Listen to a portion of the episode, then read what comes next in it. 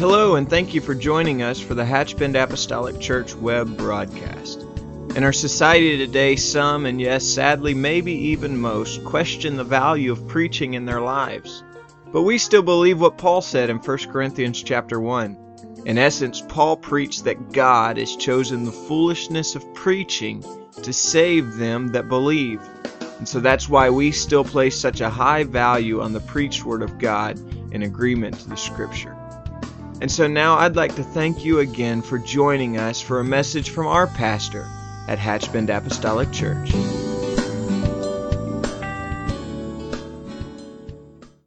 want to ask you, if you will, to join me in the book of Amos, uh, one of the minor prophets um, book toward the end of the Old Testament. In the last several weeks, I've been reading through some of the closing chapters, books and chapters of the Old Testament. The words of Amos, they're not uncommon words to uh, people that are familiar with the Word of God. But there was just something about these scriptures a few days ago that just pricked my heart. I, I made myself some notes. I really didn't know when I would come back to this to try to uh, put a message together, but I felt prompted this week to do that and more specifically this weekend. So I believe that we're in the will of the Lord today. The book of Amos, chapter number six, and uh, we're going to read the first six verses. And uh, so if you'll just kind of follow me here, the Bible says, Woe to them that are at ease in Zion and trust in the mountain of Samaria, which are named chief of the nations to whom the house of Israel came. And then, and then Amos um, kind of takes his listeners down certain paths in these next few verses. So Amos is not just talking to be talking or writing to be writing. This is not a novel. He is asking them some very piercing questions. He said, Pass ye unto Calneh and see, and go from thence, go to Hamath the Great, and then go down to Gath of the Philistines. Then he asked this question Be they better than these kingdoms? or their border greater than your border? Ye that put far away the evil day and cause the seed of violence to come near. They that lie upon beds of ivory and stretch themselves upon their couches and eat of the lamb, eat the lambs out of the flock and the calves out of the midst of the stall. That chant to the sound of the viol, or that's another word for violin that chant to the sound of the violin and invent to themselves instruments of music like David that drink wine in bowls and anoint themselves with chief ointments, but they are not grieved for the affliction of Joseph. Now, I can appreciate today that my heart may be a little bit more in tune with these particular scriptures, not because I'm more spiritual than you, but just because I've been reading them again and again and again. But Amos has, is now speaking to God's elect. Amos is not in the bar room, he's not at the dance hall. Amos is not standing in some alley of, and speaking to drug addicts. Amos is talking to the church. And then he asked them to compare different things and, and, and, and weigh that against themselves. And then, and then he said of the church, he said, You are you're, uh, you're sleeping on beds of ivory. You stretch yourself upon couches and, and you're eating lambs out of the flocks and calves out of the middle, midst of the, of the stall. And you, are chanting to the sounds of violins. You're inventing um, music, uh, instruments rather, of music like David. And then he talks about this, and it's easy to miss this, but I, I want to go back and underline it. He talks about drinking wine in bowls. Right. Amen. And so this speaks to excess. Right. And then he says, You have given and anointed yourself with chief ointments, but you're not even grieved over the affliction of Joseph. Your priorities are wrong. Amen. And so today I want to, with the help of the Lord, preach from this simple subject asleep in the light. Asleep in the light. Amen. God bless you, and you can be seated. And thank you for what tremendous presence of the Lord during our praise and worship here and uh, in our first service. So I just ask you to, to, to join with me today and help me preach as well. In January of 1982, actually, this lyric was written in 1971, but in January of 1972, uh, it was decided to be published and used. But McDonald's featured a commercial that became, it was one of their commercials that became iconic. Um, really, it became iconic in America, but beyond really at the borders of our nation. And so there will be a few here that won't remember this, but I think there are several here that will remember one line of a jingle. It was much more than this, but one line of a jingle that kind of stuck in the head and the hearts of Americans, and it just simply said this You deserve a break today. Some of you finished that sentence before I could even get to it. And, and, uh, and the, the rhythm of that song and, and, and its lyric, its message. And so I'm not here to attack McDonald's this morning, but uh, I don't have to. McDonald's will attack you. you can eat it now and later. But you deserve a break today. It did then and it does now have a certain allure. It was reminding us that we deserve something. And that seems to be a, a message in which the mind and the heart, um, certainly of our Western culture, has been massaged into embracing that you deserve this. Nobody really considers, I wouldn't say nobody, but but the mind, the typical mindset of people today is not whether or not they can afford something, but it's whether or not we deserve to have something. And uh, there may be people here that, des- that deserve to drive a lot better car than you're driving. But if you can't afford to drive that and finance that or buy that, then I just have some uh, instructions for you. I have some help, if you will. Don't do it don't do it because the sweetness of the drudgery of that is going to be lost in what you think you deserve. You may deserve a house twice the size, but if you can't afford to do that, this is not about what you deserve. And so, again, I'm not going after them, but there was a, a message that was sent home that you deserve this. You deserve a break today, so why don't you just get up and go away? But of course, they wanted you to go to them Amen. So when we consider the pressures of work and the hectic, busy schedules that I think everyone is subject to to some degree, we can certainly at times feel like we need a break. Uh, just a week or so ago, my wife and I were privileged to attend our annual general conference in Indianapolis, Indiana. And on the way home, we took four days just to ourselves and and uh, then that fifth day was a very full day of travel. And there were a lot of accidents on the interstate, and the traffic was horrible. And so it turned into an all day adventure. And by the time we got home, both of our nerves were shot, and we looked at each other and said, We need a break we just need to get away. We need kind of a vacation from the vacation, and we've all been there. But Jesus said to those that were weary, He said, Come unto me, all you that are heavy laden. He said, I, I will give you rest. And that's true rest, that's real rest. Amen. The book of Amos speaks to the people of God, and I think that is the most important statement that I could make today is that this message is not uh, of Amos was not to sinners. This message of Amos was to God's elect. Amen. He was preaching to them concerning the danger of growing apathetic in their commitment to God. And I believe that the Lord is always sending the voice of prophets to his people. And uh, I think that sometimes we uh, sort of have the mindset, I, I realize there's a balance in what I'm about to say, but we sometimes have the mindset that we really need God to go get these sinners straightened up. But I believe God looks at that differently. And I believe what the Lord is trying to do, amen, is not necessarily trying to straighten the heathen out. He's trying to straighten his people out. Because if the church will do what the church is supposed to do, The church will create a light, and the church will be salt, and salt creates thirst.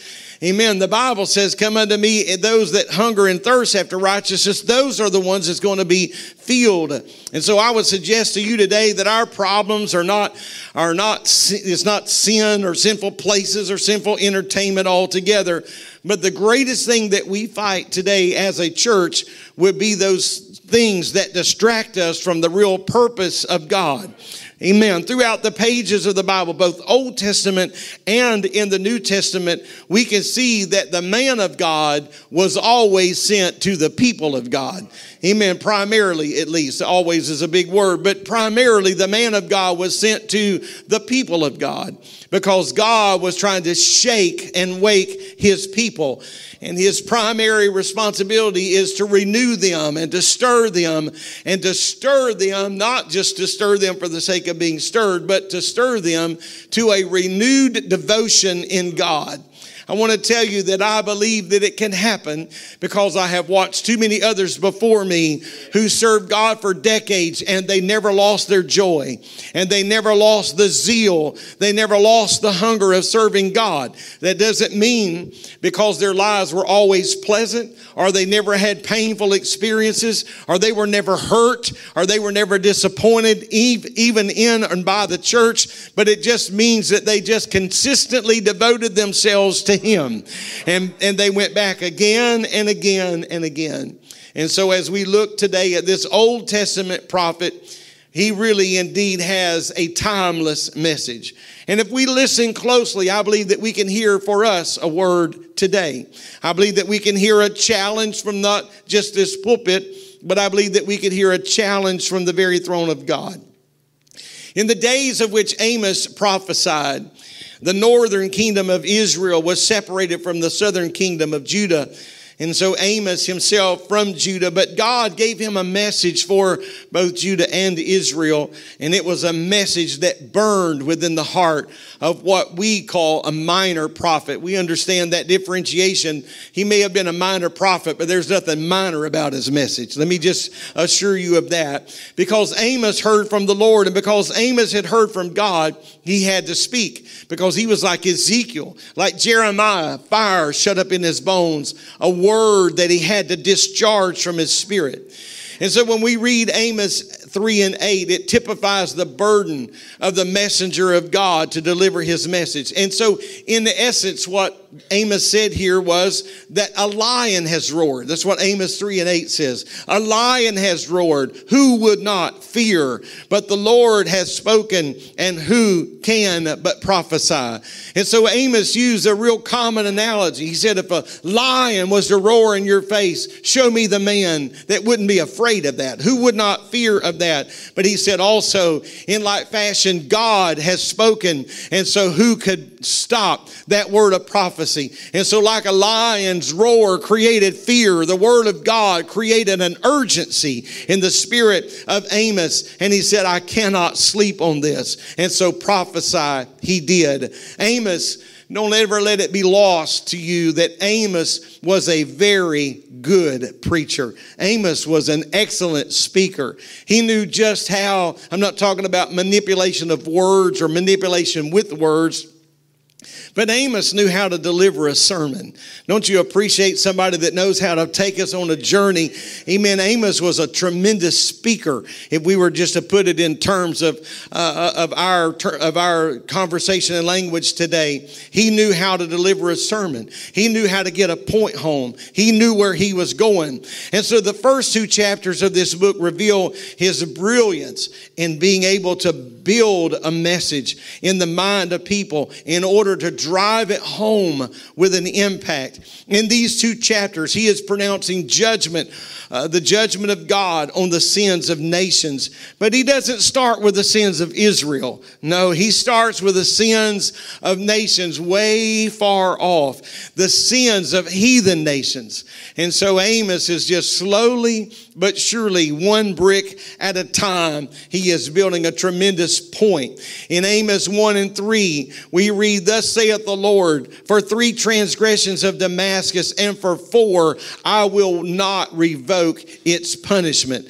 And so here, here, if I can just turn this a little bit into a 21st century setting, here is, uh, here is the same setting we've got here this morning. Amos is preaching to the church, and he's talking about, he, in this very first reference, he's talking about Damascus.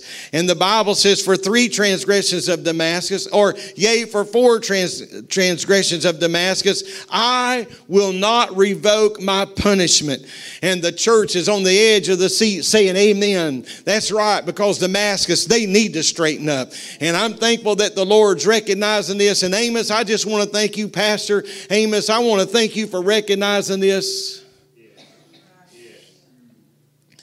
It would be like me today talking about some sin that you're not guilty of. And you'd lean in and say, Well, I'm thankful he finally got around to mentioning that. Because somebody sure needed to. And so go get them, preacher. Go get them, Lord. Get Damascus and straighten them out.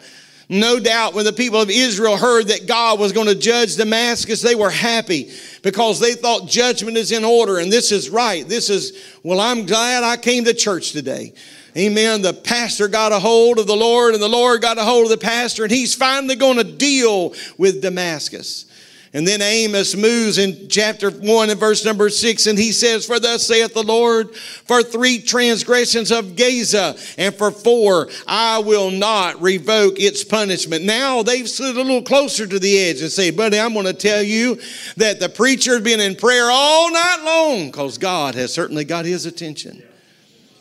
Amos Amos. Thank you, Pastor Amos, because Gaza, they really need it. And then verse number nine, he said, For thus saith the Lord, for three transgressions of Tyre, and for four, I will not revoke its punishment. I mean, people are nodding, they're just jabbing. You got people across the aisle looking over there, they're winking because y'all was talking about it at the restaurant the other day. I'm all up in your business. Amen. In verse 11, thus saith the Lord, the transgressions of Edom, and for four, I'm not going to revoke its transgressions. In verse 13, for thus saith the Lord, for three transgressions of the sons of Ammon, and for four, I will not revoke its punishments. In chapter 2, verse number 1, he said, for three transgressions of Moab, and for four, I will not revoke its punishments. I'm, I'm just guessing that by now, Amos has had to ask them twice to sit down. Please be seated so I can finish this message. They are on the edge of their seat they can't believe this was the day that they're here. And then in chapter 2, verse 4, Amos brings it closer home. For three transgressions of, of Judah, and for four, I will not revoke, I will not revoke its punishments. Now, Judah, as I mentioned a moment ago, is a sister nation, but they had gone their own way.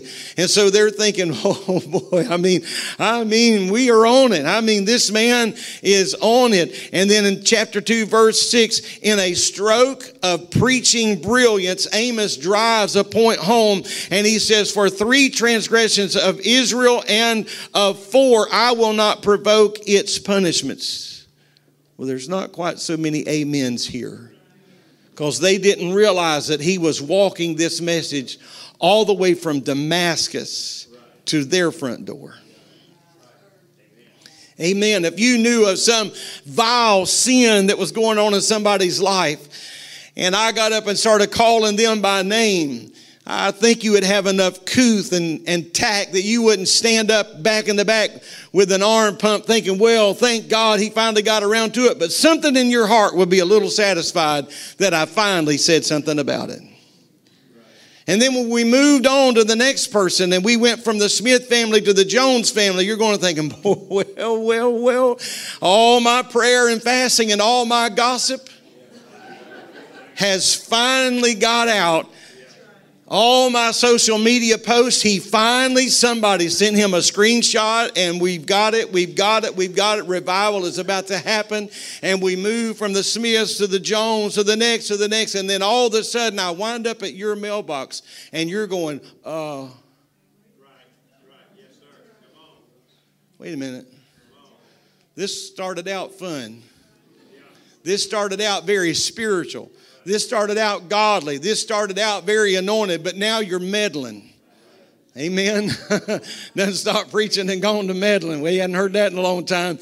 Amen. But because it was about everybody else's sin, they were completely comfortable. But now the preacher has moved his text right to their front door. Maybe they wanted Amos to change his message, but you see, God had a word for Israel, and God has a word for us today. And that was my introduction this morning. Aren't you glad you're here? Amen. Here is the message of Amos. He said, You need to be a, beware of false senses of security. You need to be beware of that. Woe to them. He said, Woe to them that are at ease in Zion, that trust in the mountain of Samaria, which is named chief among the nations, to whom the house of Israel came. You see, the people of God were faced with the problem of trusting this false sense of security. The problem, that problem was not unique to the people of God then, no more than it is today. Because there were many in that day, just like there are in our day today, that are content to trust in outward signs. So he said, You need to beware. And he said, You need to be careful. And he pronounced a woe. I'm going to tell you that when the scripture uses the word woe, you ought to give heed. You ought to give pause. Woe to them that are at ease in Zion. He said, Woe to them that are feeling secure in the Mount of Samaria. Amos was preaching to God's people. He wasn't down there on Center Avenue. Amen. He wasn't there on Center Avenue, but he was right down there on Church Street. Amen. Preaching about uh, the trappings of security, the things that you think are working. You're trusting these things. And because of that, you have become complacent. And surely, amen, surely they're thinking if I attend church, if I do what's right, if I show up, if I put a little money in the plate, everything is going to be all right. But Amos was saying, no, that's not true. That's not how this works. We can't trust the out, outward trappings of religion. That's never going to be enough. Amos was really saying the same thing that Jeremiah had already said in Jeremiah chapter 7, verses 1 through 4. I want to summarize that. Amen. If, if we were to read those verses, here's in essence what we would hear. Jeremiah was saying, Hear ye the word of the Lord, all ye Judah that enter in at the gates to worship the Lord. He said, Amend your ways and amend your doings, and I will and I will cause you to dwell in this place. The Lord said, Jeremiah, tell them, when you come into the house of God, this is not about hoping somebody else can find the Lord. This is hoping we can find Him again. This is hoping that we can discover Him afresh. Can I tell you this morning, while we're in the throes, I'm preaching to us this morning, while we are in the throes of reaching for others, you know what the enemy is trying to do? And you know what some of you are falling for? Amen. Being at ease in Zion and letting go and relaxing things that you've held close to your heart for years and years years. And you know the tragedy of that? Not only is the jeopardy it's putting your soul in, but it's the jeopardy that you're putting other souls in. There's somebody else that's watching. Somebody else is making sure they're not watching because they're curious and hoping you fall. They're watching you step so they know how to step. They're watching you walk so they know how to walk. And so when we go to sleep at the wheel, we're not just going to jeopardize our lives, but we're going to jeopardize the innocent lives of all of us around surrounds us because no one dies to themselves. No one falls alone. When the big trees fall, sadly, in their wake, they often demolish the innocent, smaller trees around them. Amen. So for some, they think, well, if I just have my name on a membership church roll somewhere, that ought to be enough. Others think, well, if I just get baptized, that ought to be enough. Some others think, well, if I do this religious rite or if I perform this religious ceremony, you know, some people uh, wear a cross around their neck as though that has some sort of magical power and helps them feel secure. But I want to tell you today, amen, that's not where our hope is found. We need to have a relationship with God. I thank you that you're here this morning. I really appreciate the fact, and that's, I saw a, a, somebody post this and it popped up a few times throughout the week that nobody really understands how important it is and how good it makes a pastor feel that you showed up to church. So I'm thankful that you're here, and I'm not going to punch you in the nose for coming this morning. This is where we ought to be. But let me tell you something just walking in the door of a church no more makes you a Christian than going to stand in a garage makes you a car. Amen. Going and sitting in a church or standing in a church is not going to make you a child of God any more than going and standing in a barn is going to make us a horse. Amen. I say, God, I've got to be transformed when I come in these doors. I've got to be changed. I've got to let your spirit renew something in me. And so I say to that end, Lord, help me to wake up and help me to be stirred. I don't want to come. I've heard this statement many years or many times through the years. I don't want to come to the to church with a shovel, hoping that everything that is saying I can shovel that to somebody else, or everything that's preached I can shovel that to somebody else. But I want to come to the house of God with a rake. Amen. And I want to rake in the words of every song. I want to rake in the words of every sermon. Hallelujah. I may not be guilty of that today, but I don't know what I'm going to be faced with tomorrow. So go ahead and preach to me, preacher, and sing to me, singer. Get a message across because I don't want to be asleep in the light. I don't want to be asleep in the light. The Bible says that it is day. Amen. And while it is day, that is when we've got to work. Amen. We got to work while it is day. Why? Because night cometh when no man can work. Hallelujah. We can't trust these outward things and feel better about ourselves. Amen. I'm thankful for things that make me feel better. You know, uh, uh, from time to time, I have found that I need to go to a chiropractor. And, and wherever you fall on the lines of that. But from time to time, I just got to go get an adjustment. And and it, it's a little painful when it all takes place, but in the end, it's good. But I can't just go and think, and here's what I'm going to confess here my chiropractor says all the time you need to keep coming.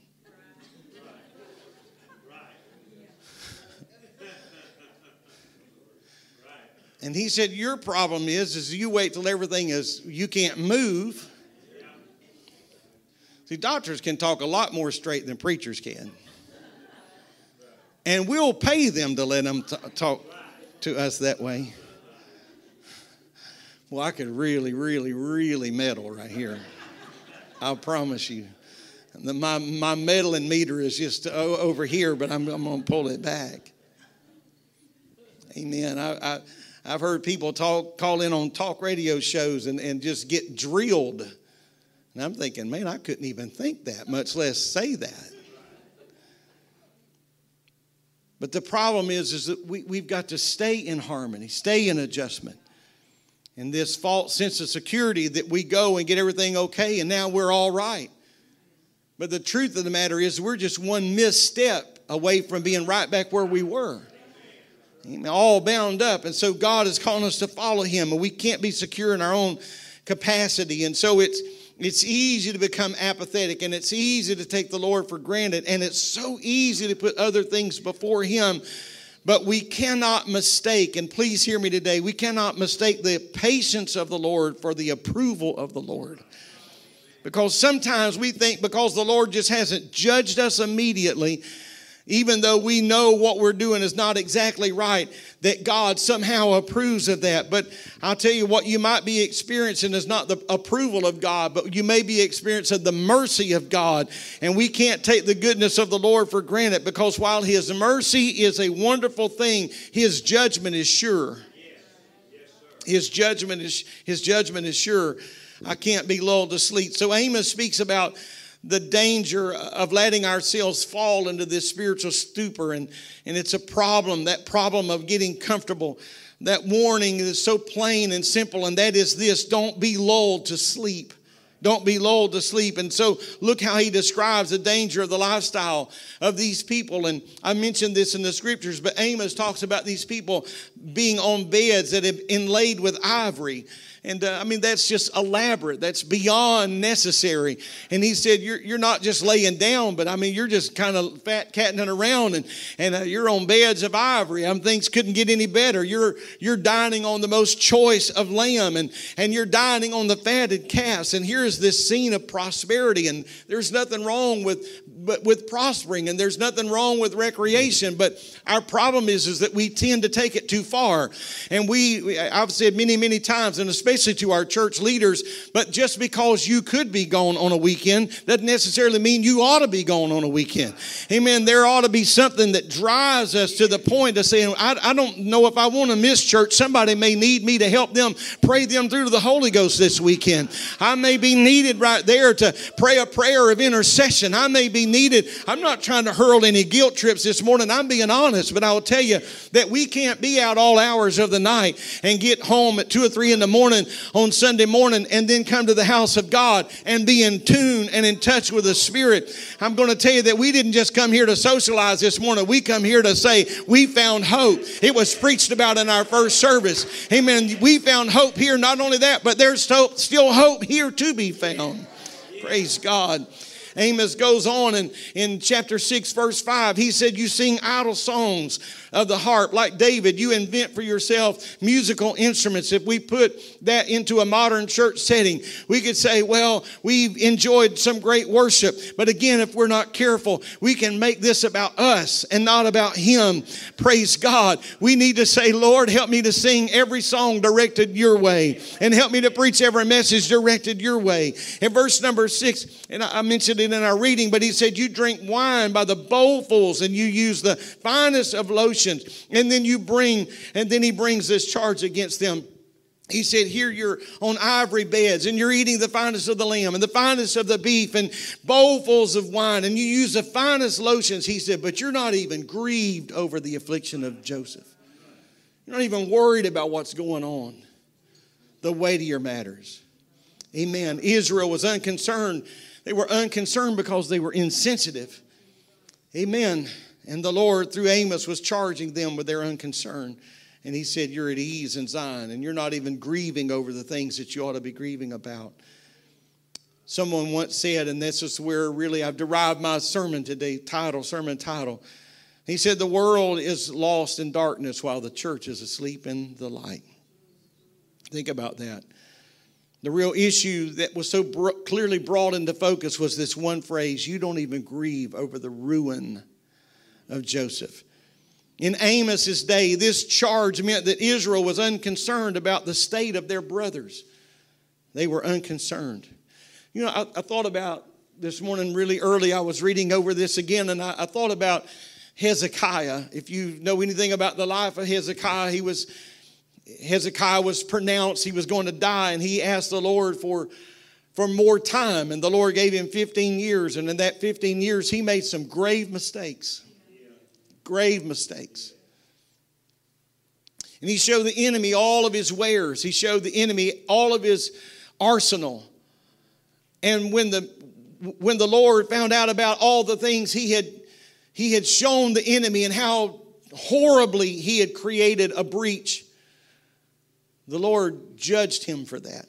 But really and truly, the Lord judged the next generation for that. And the Lord began to speak through his mouthpiece about all the things that were going to happen to Hezekiah. And he pronounced judgment upon the coming generation. And he said, Your sons are going to be eunuchs, they're going to be servants in the house of the king, the enemy. Now, it would be one thing to be a servant, but they, he said they're going to be eunuchs. And that means that they cannot have children. And so your lineage is going to stop with you, Hezekiah. Do you get it? It's going to stop right here. There'll never be another born. And Hezekiah's response to that is good as, as good is the word of the Lord. As long as there's no judgment in my day, good is the word of the Lord. What? What? You can say that as long as everything's okay with me, that you're not worried about the next generation and you call that good. And we don't know when the Lord can come. I believe and preach the imminent return of the Lord. The Lord could come today. Amen. I know, and I'm talking about come for the church today, but he certainly could come for us individually today. But I will tell you that if the Lord comes for me today, if he comes for me today, but he doesn't come for the church today, I want to make sure something's left behind for somebody else to come along Amen. I don't want to leave a, a, house full, and pardon me, I'm not trying to be crass, but I don't want to leave a house full of spiritual eunuchs and that we can just live out our days and serve our days. But I want to, I want to leave enough behind for what was preached about this morning. Prodigals, amen. Lost sheep that can come, people that have never walked in the door. Hallelujah. Amen. I want to say, Lord, long as we're having good church, no, I want another generation to have good church, another generation to know the power of prayer and the power, the importance of His Spirit. Praise God. Amen. I don't think it's enough that we experience apostolic revival. I think the generation behind us deserves that and more. Amen. I'll ask our musicians to come. And so as we look back at our text, God was concerned, but their heart was somehow unmoved. And if I could say it this way, they were their heart was out of sync with the heart of God. And so if if we would apply this to ourselves, then we would have to ask ourselves a very pointed question, and that is this Are our hearts in sync with the heart of God? Amen. I'm, I'm not trying to hurl a bunch of uh, guilt this morning, but I just wonder when we walk away thinking we've had a good service, if the Lord really thinks we had a good service. I know what we're weighing it by and what we're using for scales and what we're using for a comparison, but I wonder what the Lord thinks. Amen. If, if, if we would apply this to ourselves, then we've got to ask ourselves is my heart in sync with God? And here's the real question Are we moved by the things that move God? Are we people who care about the things of God? Our passion, is that His passion? And to be sure, his passion is people. God's passion is people. Amen. And I, am thankful today to know that the Lord reached out to us when we were without hope, and this has so much been preached on already today. But He reached out to us when we were without hope, and He poured grace upon us when we were yet undeserving. But that's why He came, and that's why He lived, that's why He gave His life. And so I've got to realize that that true fulfillment does not come when we receive the infilling of the Spirit, the Holy Spirit. That's important. That is critical. Critical. It's essential. Except a man be born again of the water and the Spirit. That's what the Bible says. But true fulfillment happens whenever we step into the purpose of God. Many, many years ago, I preached a message that, and, and in that message that I'm not going to repreach today, but I talked about the power or the purpose of God and, and or the presence or the purpose of God. And I'm thankful for the presence of God. But there's nothing more fulfilling than the purpose of God. We need His presence, it's a promise of His presence. But Jesus had a purpose, and that purpose was people. That was His focus. You watch Him on earth, that three and a half year ministry. You, you, you watch Him, even as a young man when his parents left the temple, he was still there because people, that was his focus, people. And those around him essentially said, Never a man spake like this man. He taught, but he didn't teach like the Samaritans. He taught, but he didn't teach like the Pharisees. He, he taught like, but he didn't teach like, teach like the teachers of their day. And so I believe it's easy to take some things for granted. I'll ask you to stand with me this morning. And sometimes we need a wake up call, like the one Amos gave Israel. Amen. Because if we will be just gut wrenching honest, sometimes we are so busy seeking after things that are never going to satisfy us. And so Isaiah Isaiah 55 and 2 addresses this head on. I'll tell you, some of these prophets in the Old Testament, that was bare knuckles. Amen. It really was. It was just bare knuckles. And so Isaiah 55 and 2 says, Wherefore do you spend money for that which is not bread, and your labor for that which satisfieth not? He said, Hearken diligently unto me, and eat ye that which is good, and let your soul delight itself in fatness. Because we're only going to be satisfied whenever we spend our lives caring about the spiritual welfare of others. Amen. Amen. That's how God made us. And that is a satisfaction that money can't buy, but that is the call. Every believer in this house. So I come to this pulpit today to preach to the church to say, Wake up. Amen. I, I, say this humbly, but I'm telling you, long before daylight this morning, I was walking up and down the aisles of this church and I anointed and prayed over the seat you're sitting in. And I asked God to wake the church up, stir us and wake us up. Amen. We need to never, ever let things get between us and the house of God. Amen. We're not, this is not a numbers game. I'm not talking about that. But I'm just saying that, that, that when you let things get between you and the house of God today, it'll be easier tomorrow and easier the next day and easier the next time. But we've got to develop a culture in our own heart, set a culture in our own family that when the house is God is open, we're going. Amen. We're going to the house of God. Amen. Wake up out of sleep and let's be determined to not be two things or not allow two things. Amen. I don't want to allow the world to be lost in darkness. And I certainly don't want the church to be asleep in the light. Amen. I wonder where you're standing today. If you would lift your hands and commit your life, open our mouth. Amen. Let's voice it. Let's let heaven hear us. God, I want to renew my commitment to you. If you're here this morning without the baptism of the Holy Ghost, you can have it before you leave here today. Amen. The power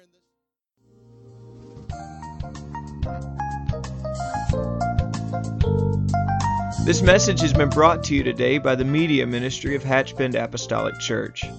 We pray that it's ministered to you in some way, and we'd like to take this opportunity to invite you to join us in service here at Hatch Bend Apostolic. Our Sunday services begin at 10 a.m. and our Wednesday night service at 7:30 p.m. For any more information or to speak with our ministry staff, please feel free to call our church office at 386 935 2806, or you can visit the contact link here on our website. Again, thank you for listening, and we pray God's richest blessings on you and your family.